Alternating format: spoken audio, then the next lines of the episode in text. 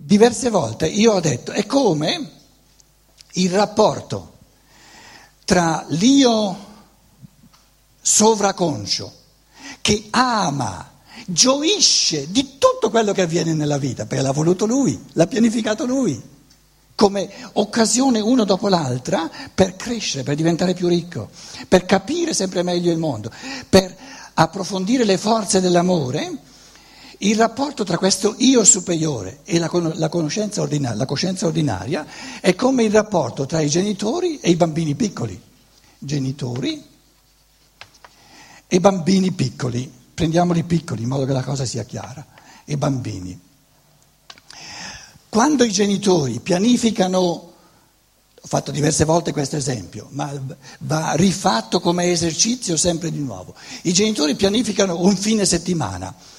nel pianificare un fine settimana con i bambini piccoli,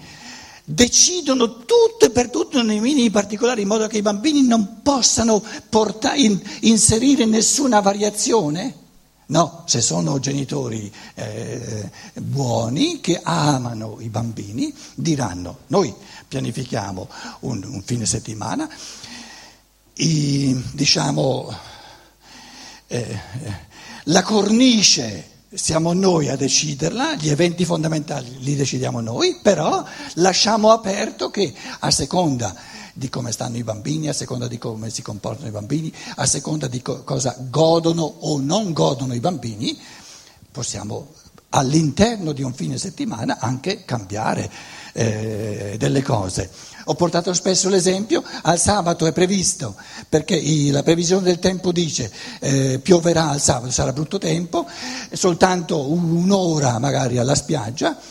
salta fuori che il sabato è un sole bellissimo, una giornata bellissima e sarebbe un, un peccato mortale tenere i bambini soltanto mezz'ora alla spiaggia. Da, da, da un'ora che era stata pianificata saltano fuori tre ore.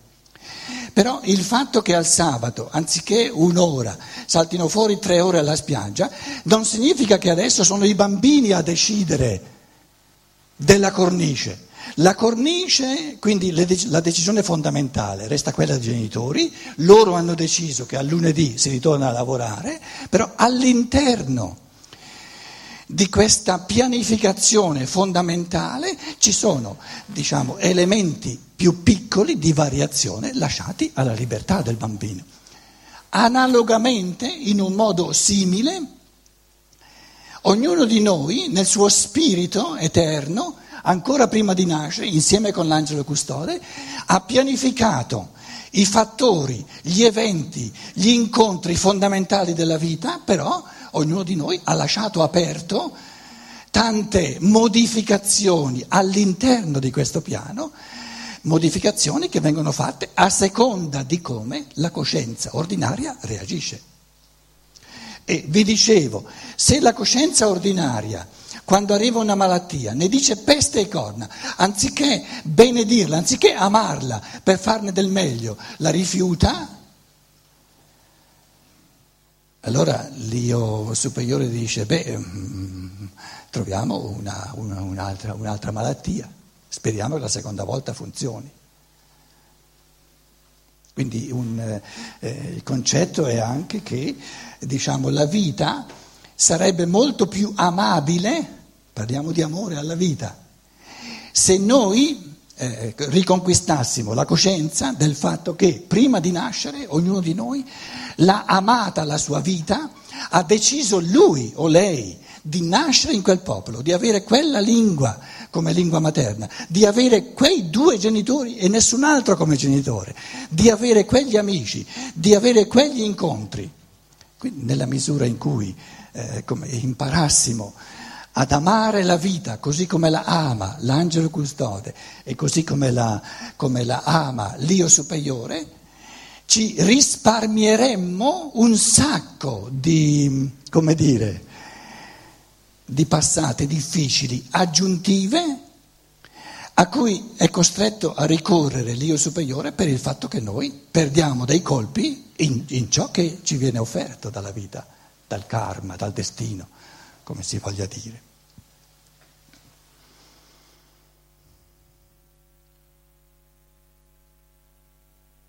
Naturalmente nel concetto di questo amore alla vita, perché è tutta e solo positiva. Il senso della vita è sempre e solo di arricchire l'essere umano,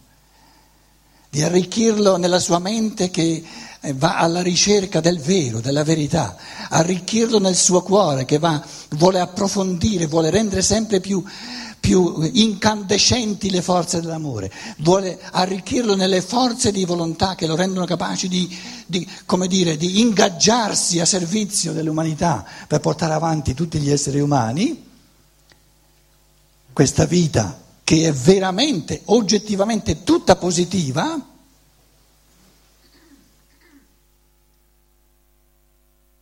domanda eh, che si pone è perché? la coscienza moderna ha messo due paraventi all'inizio e alla fine della vita, la nascita e la morte, è una cosa immane, micidiale nell'evoluzione della coscienza umana, non c'è mai stata una umanità come quella d'oggi che non sa più nulla di ciò che c'è prima della nascita e non sa quasi nulla, a parte un po' di speculazioni sull'immortalità dell'anima, di ciò che c'è dopo la morte. E perché la coscienza moderna si è chiusa in questo arco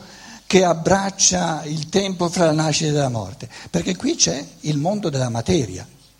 che è l'unico mondo, l'unica realtà che l'uomo d'oggi conosce. Prima della vita non c'è la materia, non c'è il corpo, quindi per l'uomo non c'è la materia, dopo la morte non c'è la materia e quindi qui eh, diciamo dopo la morte faccenda di pura speculazione, prima della, prima della, della nascita anche faccenda di pura speculazione. Diverse volte ci siamo detti, qui nasce il corpo, ve lo faccio qui alla nascita, il corpo. No? La neurobiologia dice le strutture del cervello, la, la, la mistura dei geni nel cervello decide tua, di, tuoi, di tutti i contenuti di coscienza dell'uomo. Abbiamo parlato tante volte di questo la religione, si è tuffata in questo abisso di materialismo, la religione occidentale, quindi il cosiddetto cristianesimo, che in fondo è l'opposto del cristianesimo vero, è diventata la religione talmente materialista che ha fatto sorgere nell'umanità il pensiero del tutto errato che prima di tutto che l'essere umano consta soltanto di corpo e di anima, lo spirito è sparito dalla coscienza umana, e poi l'altra affermazione che nega ogni religiosità, che nega ogni barlume di coscienza del divino, della realtà dello spirito, l'altra affermazione dice quest'anima non può esistere prima che ci sia il corpo viene creata concomitantemente all'atto del, del concepimento. Cioè prima, eh, diciamo, eh, condizio sine qua non, presupposto assoluto, perché la divinità, così si dice, possa crearci un'anima e che ci sia un primo sorgere attraverso il congiungimento, l'atto di, di, di, diciamo, di fecondazione tra, tra, l'elemento maschile e l'elemento femminile, quando comincia ad, un, ad esserci un primo sostrato materiale, allora la divinità può crearci un'anima. Ho sempre detto, questa affermazione è profondamente materialistica, nel senso che se noi fossimo sinceri e onesti, se avessimo una onestà intellettuale, dovremmo dire che se quest'anima di cui si parla non può esserci, non può esistere senza che ci sia il corpo, con questo viene detto che l'esistenza di quest'anima è in tutto e per tutto dipendente dal corpo. Come poi concretamente questo sia, non ce lo dice nessuno. Eh, una scienza dello spirito che adesso sta nascendo nell'umanità naturalmente comincia ad articolare questo complesso eh, rapporto tra, tra corpo, anima e spirito, eccetera. E io ho sempre detto, se alla porta della nascita quest'anima non può esistere prima che cominci a crearsi il corpo, non è intellettualmente onesto dire che la stessa anima possa esistere senza il corpo dopo la morte. Perché per definizione alla porta della nascita si dice che questa anima, qualsiasi cosa sia, comunque è talmente dipendente dal corpo che non può esistere prima che cominci a esistere il corpo che poi questo comporta, se veramente pensato fino in fondo, che la libertà è un'illusione, che tutta la moralità è un, un farisaismo eh, assurdo, perché se anche la religione è d'accordo che l'anima non può esistere senza il corpo, è chiaro che eh, tutto ciò che avviene nell'anima dipende da ciò che avviene nel corpo.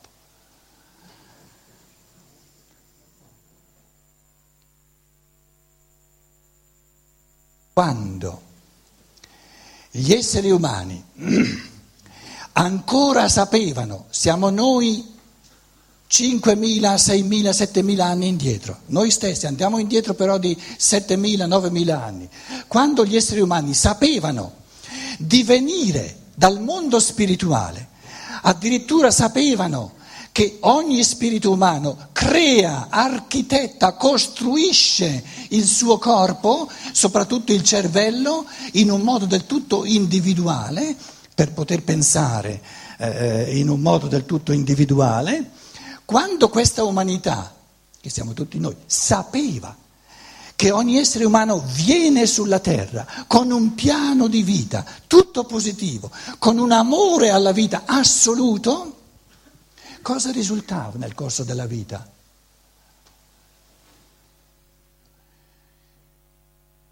Fino a 100 anni fa, fino a 200 anni fa, risultava da questi ricordi divenuti sempre più fievoli, però c'erano,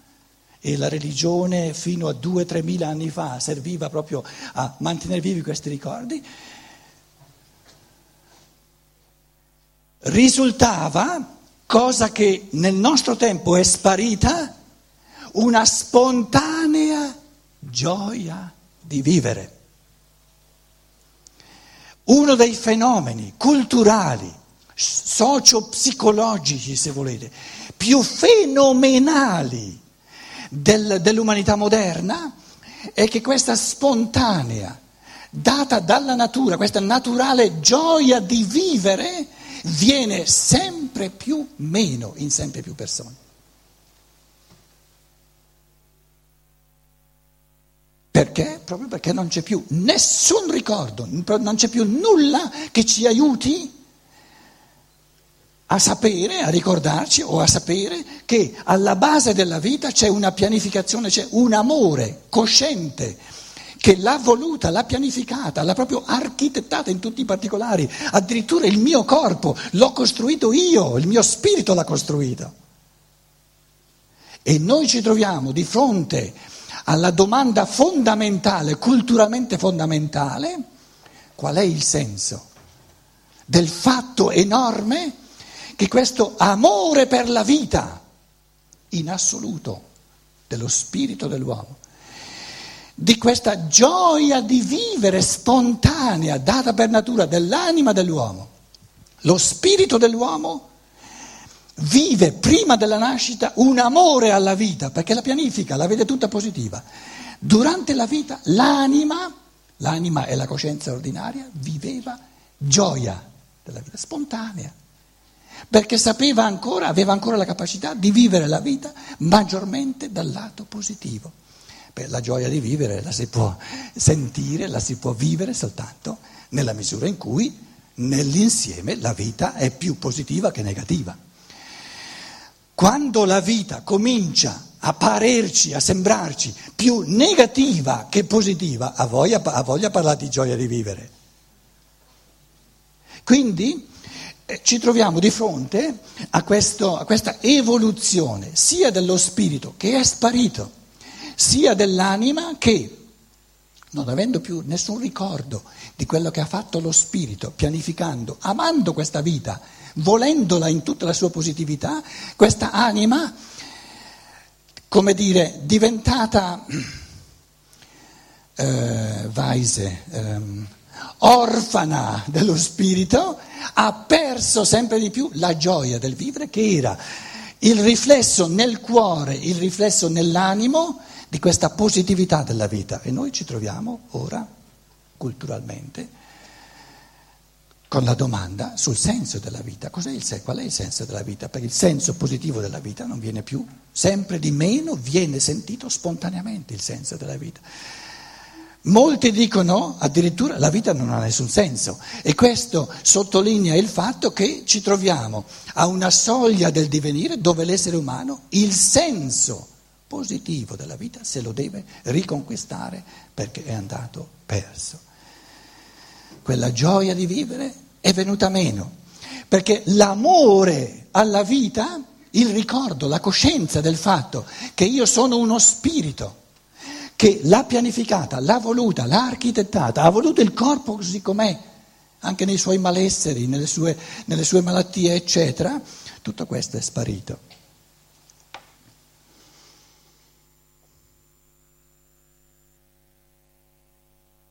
Essendosi chiusa la coscienza umana tra questi due sportelli che vanno dalla nascita alla morte, è sorta una morale contro l'uomo. E l'umanità moderna conosce soltanto una morale che è tutta contro l'uomo e perciò immorale. E qual è questa morale che è contro l'uomo? L'unica che noi conosciamo, a partire da Kant, Immanuel Kant in poi, in Germania Immanuel Kant, soprattutto al nord della Germania è ancora in auge, le sue azioni in borsa sono sempre alle stelle, altro che Goldman Sachs.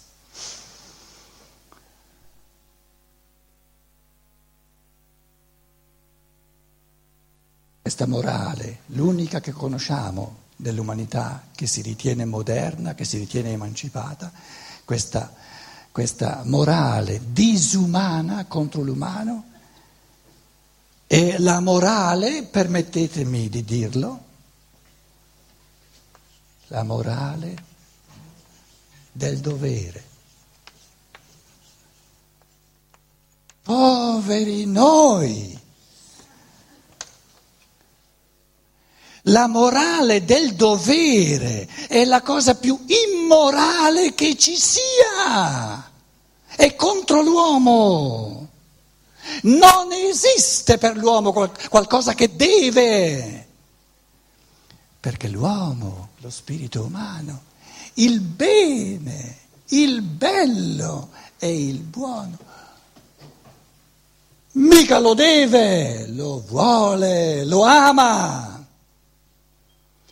avendo perso la capacità di volere e di amare tutto il bello, tutto il buono e tutto il vero de- dell'esistenza, ci siamo costretti a una morale del dovere. La morale del dovere è la morale dell'uomo messo in trappola, in gabbia, l'uomo ingabbiato. A chi serve questa morale del dovere? Soltanto al potere.